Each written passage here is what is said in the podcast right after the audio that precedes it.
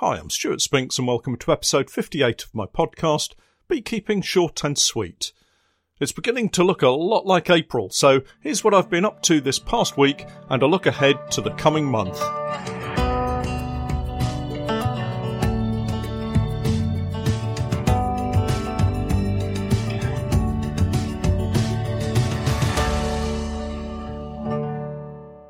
Beekeeping Short and Sweet, a beekeeping podcast for the inquisitive beekeeper with a short attention span.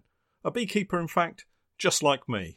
Welcome once again to my weekly podcast. That week certainly seemed to fly by. I've been busy again at the workshop, and when this podcast comes out to you on Friday, I'll be gearing up to head out to carry out first inspections on the remaining colonies that I've not yet checked up on. I'm hoping the queen failures I encountered last week are the last of any immediate issues with our colonies. That will make a total of three failed colonies over winter, which is pretty good, really, in the big scheme of things.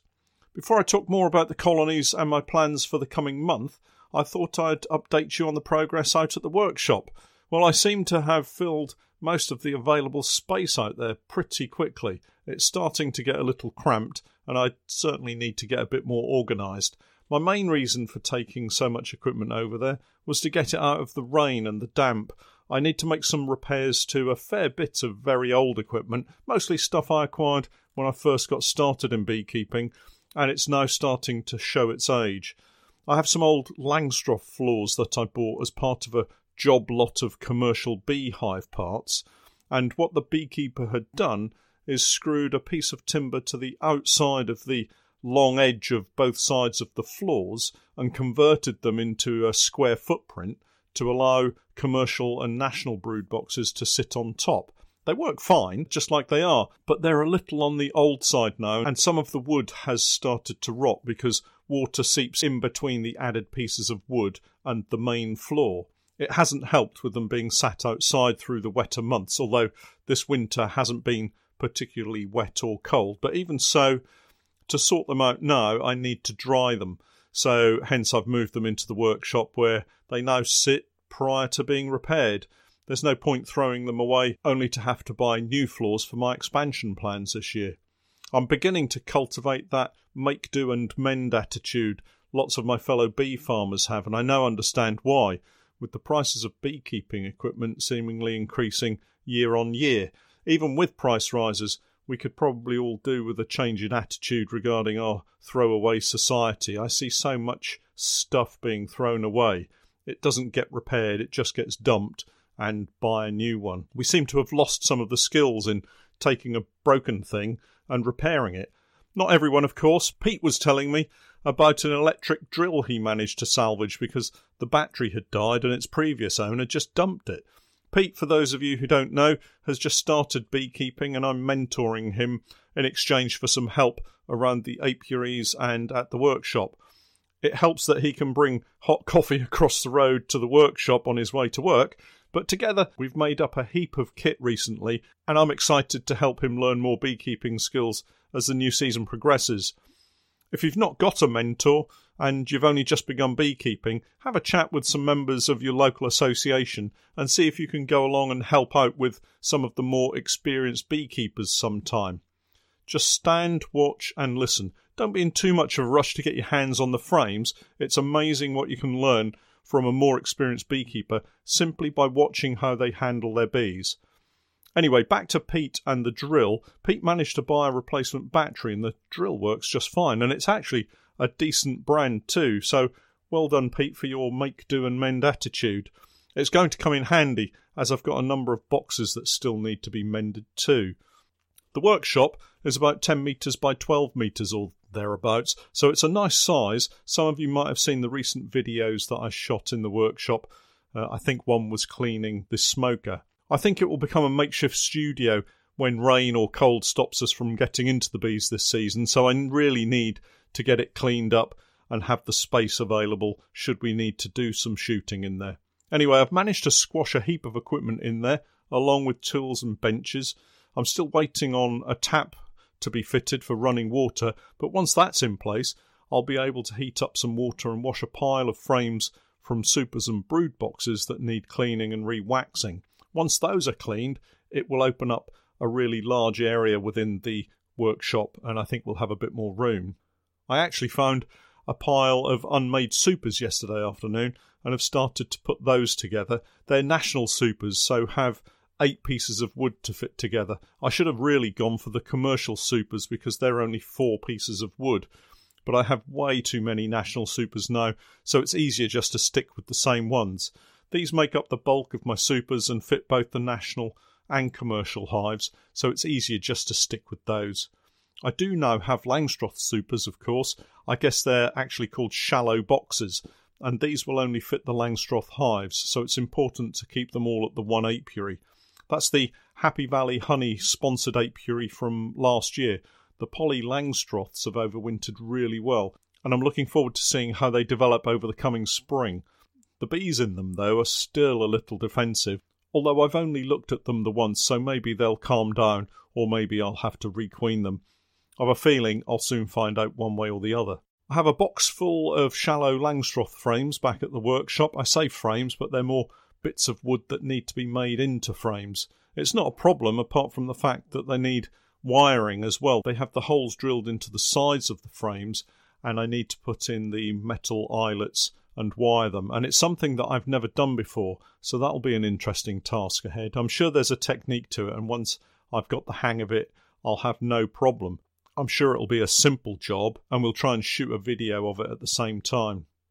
I did manage to get the smoker cleaned out, and I shot a short video showing how effective the washing soda is at cleaning off all the residue.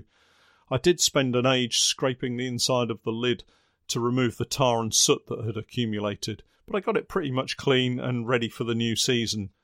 Earlier, I mentioned watching others and learning from them. Well, I'm always learning too, and had a lovely message from one of my patrons, Bruce Kelman. Hi, Bruce, I hope you're well and those bees are looking nice and strong for this spring. Bruce has only been keeping bees for a couple of years now and is a watcher and a listener, so he's learning fast.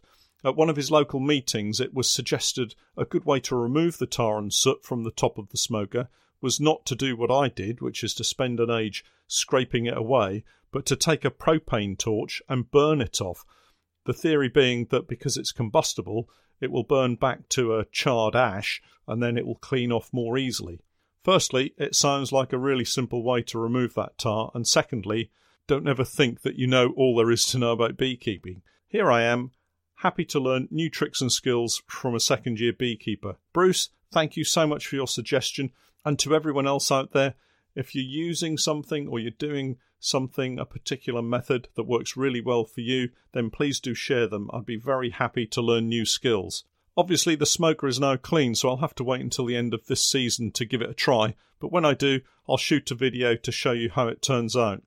Bruce is in the States and was telling me his bees have come through the winter really strongly. It seems we've all had a good winter this year, so fingers crossed our luck with the weather continues into a great early spring.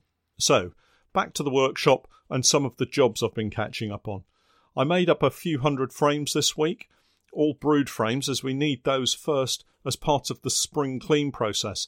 That's where I swap out the floor, the brood box, and the crown board, and at the same time, I usually replace three or four frames of old tatty comb with fresh frames and foundation.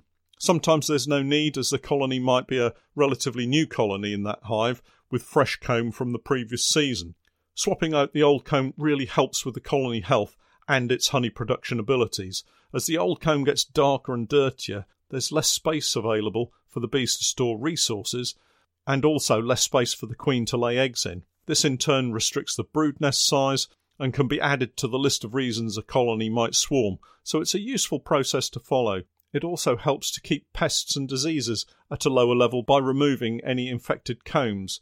Nosema is a good example of a disease that's reduced nicely when you remove infected comb. The comb can be cut out and rendered down, the frames boiled and re-waxed, ready to be reused. So we filled lots of spare boxes ready for the spring clean, and I'm feeling less pushed to have that task sorted so I don't fall behind my cleaning plans. On the subject of plans, I've just agreed to move a large number of my bees onto oilseed rape. I drove out to check out the site this week and was struck by the fantastic variety of wildlife we saw as we walked the oilseed rape field. The site is enclosed on three sides by woodland, and as we drove up to the field, a young roe deer buck ambled along the grass margins and just glanced across to us and then walked back into the trees. A little bit further along, another deer sprang out of the field and darted back to the woods as well, and there were squirrels dashing around and lots of woodland birds flying from the margins back up into the trees. It was still quite early in the day, and so very quiet and peaceful, and it's one of the reasons beekeeping can be so enjoyable.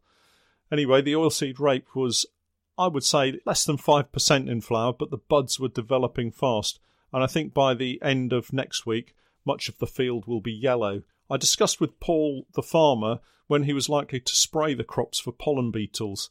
They were already attacking the flower buds in high numbers, and it really needs to be dealt with.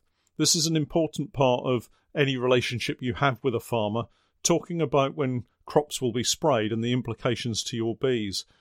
I had a call yesterday to say that the field would be sprayed prior to my bees being moved in, so all is well. I've never had a big problem with my bees being on farmland, and that's down to cultivating the right relationship with the farmer and talking about the timing of treatments and how they may or may not affect your bees.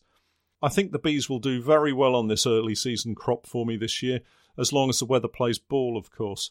I'm out adding queen excluders and supers today and tomorrow. The weather forecast is set to warm up a little before the weekend, and then it's going to get cool again, of course. But the colonies I have will be out as long as it isn't raining heavily, and I want to make sure I've given them enough space early on. I won't be carrying out any full inspections yet, just a quick look to make sure that they're queen right. That's to say that they have a queen that's laying plenty of worker brood.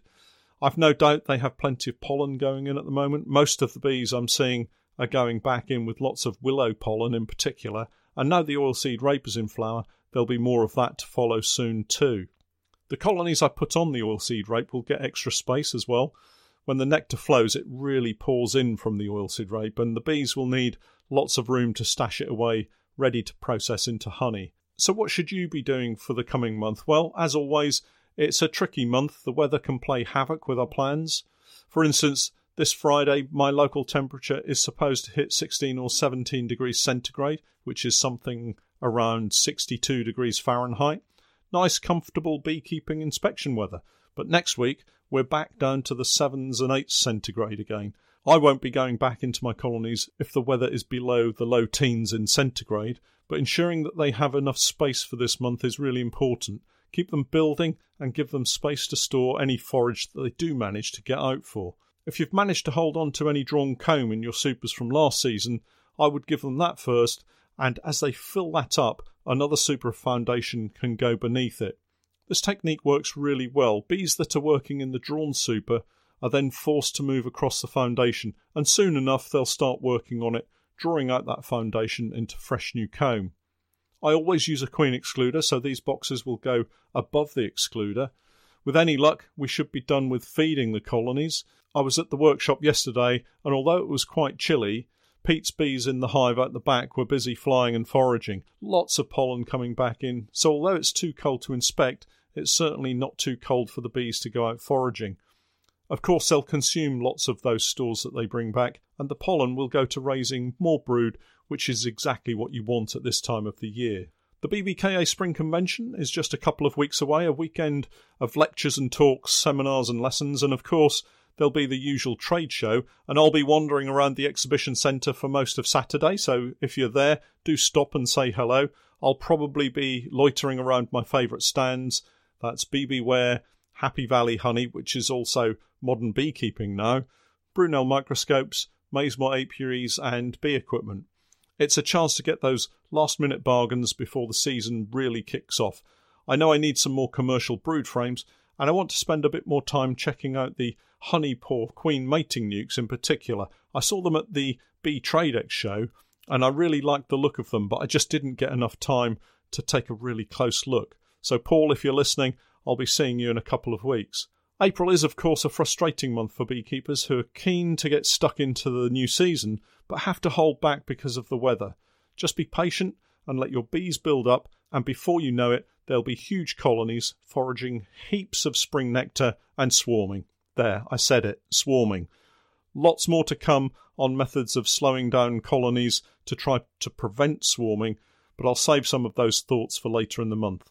Before I go, remember to take a look at my Patreon page, patreon.com forward slash Norfolk Honey. If you haven't already signed up, my new season videos will soon be arriving with lots of tips and techniques to help you have a successful beekeeping season. Well, that's it for this week. Thanks for hanging around until the end of the podcast. I'm Stuart Spinks, and that was Beekeeping Short and Sweet.